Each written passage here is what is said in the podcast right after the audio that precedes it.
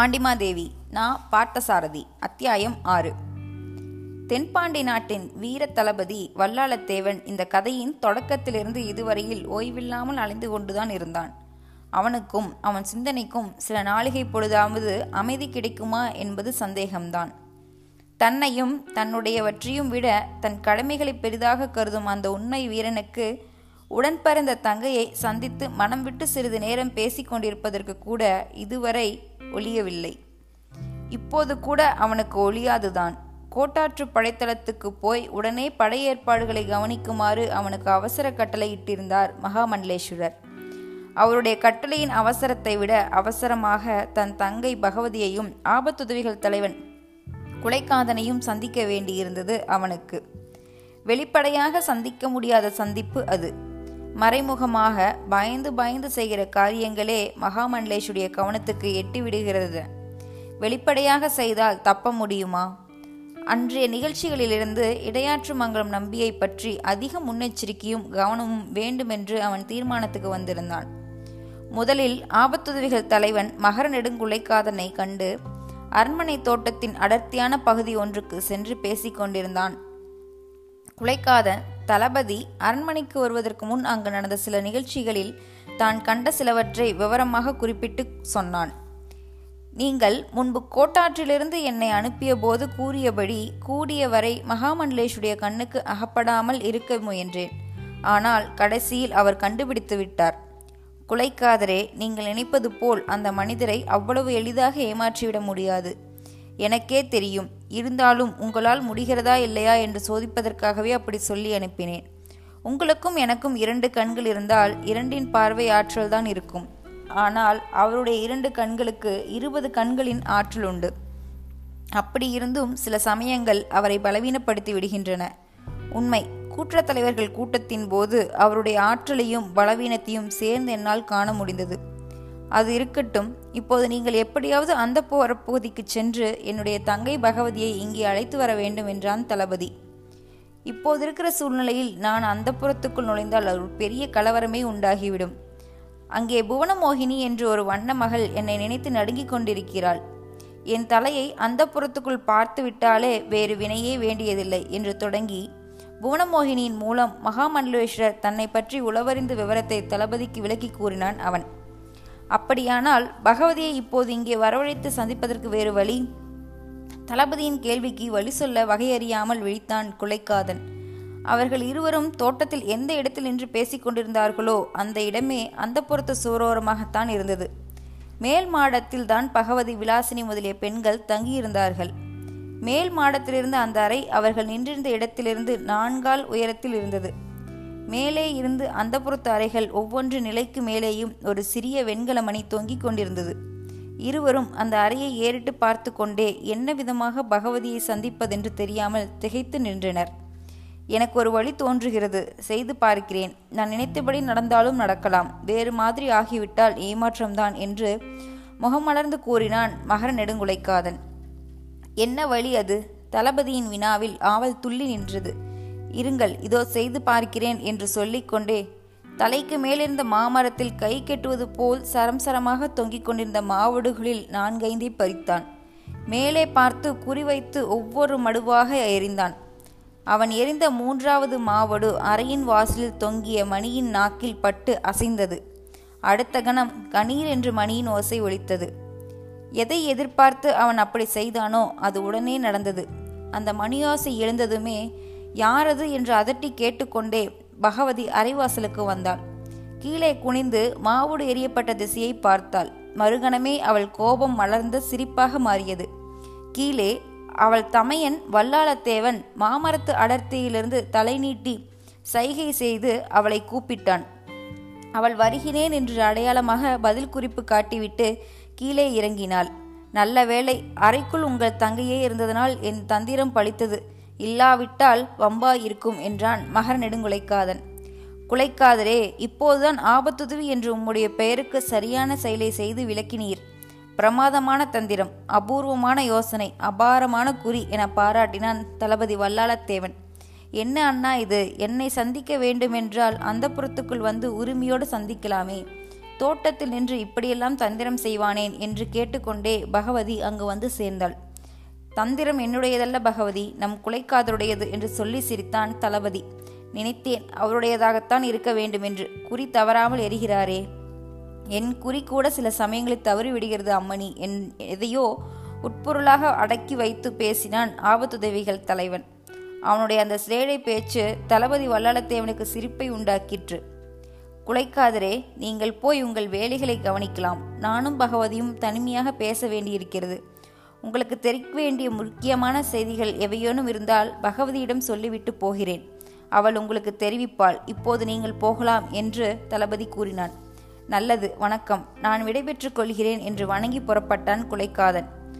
தோட்டத்து புதர்கள் பதுங்கி பதுங்கி தன்னை மறைத்துக்கொண்டு வெளியேற அவனுக்கு ஒத்துழைத்தன. அண்ணா நீங்கள் அரண்மனையிலிருந்து வெளியேறிச் செல்வதற்கு முன் உங்களை எப்படியாவது ஒரு முறை சந்தித்து விட வேண்டும் என்று நானே நினைத்து கொண்டுதானிருந்தேன் என்றாள் பகவதி. பகவதி இப்போது இந்த அரண்மனையில் நிலவும் சூழ்நிலையில் அண்ணனும் தங்கையும் தனியே சந்தித்து பேசினால் கூட மிகப்பெரிய அரசியல் ரகசியங்களை பேசிக்கொள்வதாக எண்ணிக்கொள்வார்கள். மற்றவர்கள் என்னென்ன நினைப்பார்கள் என்பதை பற்றி கவலைப்பட்டு கொண்டிருந்தால் உலகத்தில் எந்த காரியத்தையுமே செய்ய முடியாது அண்ணா. நீங்கள் என்னை கூப்பிட்ட காரியத்தை பேசுங்கள் நேரம் ஆகிறது என்று அவனை துரிதப்படுத்தினாள் அவள் தங்கை. பகவதி சிறு வயதில் உனக்கு நான் வேடிக்கையாக ஒரு கதையை அடிக்கடி சொல்வேன் அது நினைவிருக்கிறதா? ஏழை வேளாண் ஒருவனுக்கு மண்சுவரின் மேல் கூரையால் வேய்ந்த குடிசைதான் வீடு. விடாத அடைமழையால் சுவர்கள் விழுந்து விடுமோ என்று அஞ்ச வேண்டிய சமயத்தில் குடிசைக்குள் மாடு கன்று போட்டு விடுகிறது. நிறை மாதத்தோடு பிள்ளை பேற்றுக்கு தயாராயிருந்த அந்த ஏழையின் மனைவிக்கு அதே சமயத்தில் இடுப்பு வழி கண்டது. இன்னும் சிறிது நேரத்தில் குழந்தை பிறந்து விடுமோ என்ற பரபரப்பு ஏற்பட்டது. அந்த சமயத்தில் குடிசையின் ஒரு பக்கத்து மண் சுவர் ஈரம் தாங்காமல் விழுந்துவிட்டது அந்த வீட்டில் வேலை பார்த்த அந்த அடிமை சிறுவன் ஒருவன் இறந்து போனான்.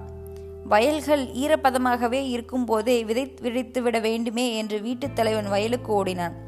வழியிலே அவனுக்கு கடன் கொடுத்தவர் அவனை மறித்து கொண்டார். அந்த சமயம் பார்த்து பக்கத்தூரின் அவன் உறவினர் ஒருவர் இறந்து போனதாக இலவு ஓலை கொண்டு வந்தான் ஒருவன். என்ன செய்வதென்றே புரியாமல் அவன் துகித்துக் கொண்டிருந்த போது தள்ள முடியாத விருந்தினர்கள் இரண்டு பேர்கள் அவன் குடிசையை தேடிக்கொண்டு வந்தார்கள். அப்போது குடிசையின் பின்புறம் இருந்து அவனுடைய மூத்த பொழுதுன் அலறல் கேட்டது. அவன் ஓடிப்போய் பார்த்தான். அங்கே அவன் புதல்முனை பாம்பு தீண்டி இருந்தது.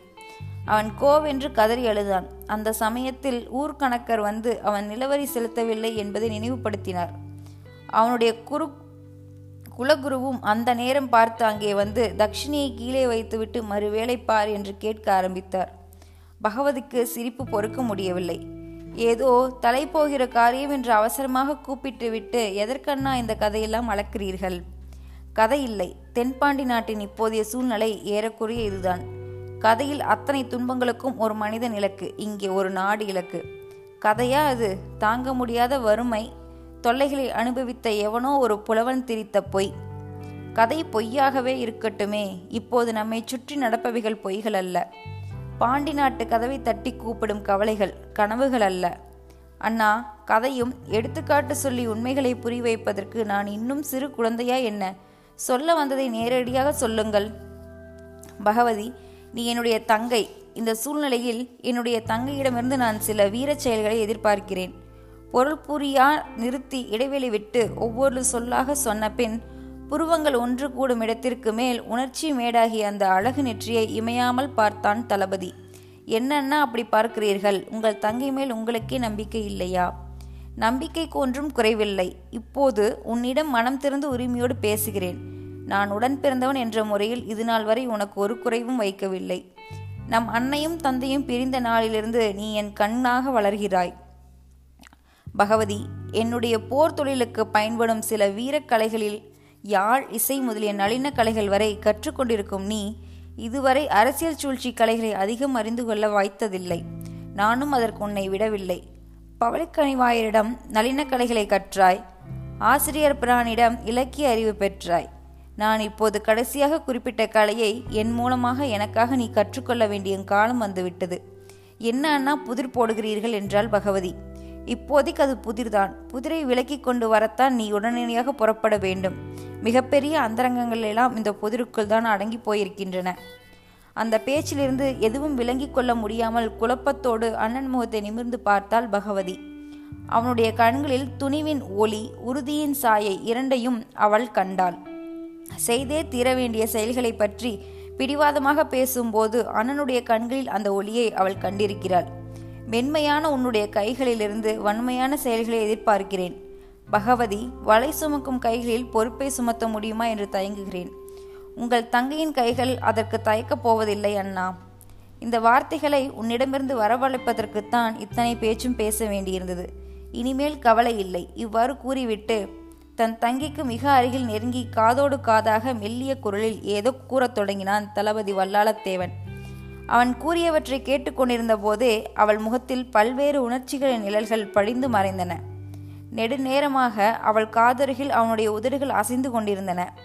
வண்டு பூவை குடையும் ஓசையை விட மிக மெல்லிய ஓசையில் பேசுவதற்கு தென்பாண்டி நாட்டு தளபதி எங்கே கற்றுக்கொண்டிருந்தானோ? பகவதியின் முகபாவங்கள் வினாடிக்கு வினாடி அவன் சொற்களை புரிந்து கொண்டதற்கு ஏற்ப மாறுபடும் போது எத்தனை எத்தனை உணர்ச்சி குழப்பங்களை அந்த வடப்பு மிக்க நெற்றியில் காண முடிகிறது. பிறை சந்திரனை கவிழ்த்து வைத்தார் போன்று நெற்றியது.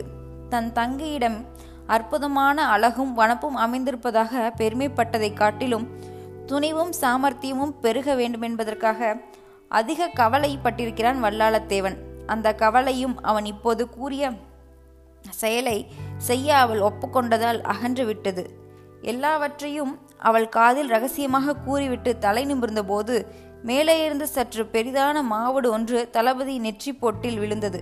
விண்டென்று தெரித்து விழுந்த அந்த உண்டாக்கிய வழியில் ஒரு கணம் கண் கலங்கிவிட்டது அவனுக்கு. ஐயோ அண்ணா வடு பட்டுவிட்டதே என்று அவன் நெற்றியை தடவ நெருங்கினாள் பகவதி. அதனால் என்ன? இங்கே வடுபட்டால் கவலை இல்லை. நீ போகிற காரியம் வருபடாமல் பார்த்துக்கொள் பகவதி என்று கூறிவிட்டு அவள் பகு பதிலுக்கு காத்திராமல் அங்கிருந்து கிளம்பி விட்டான் அவன்.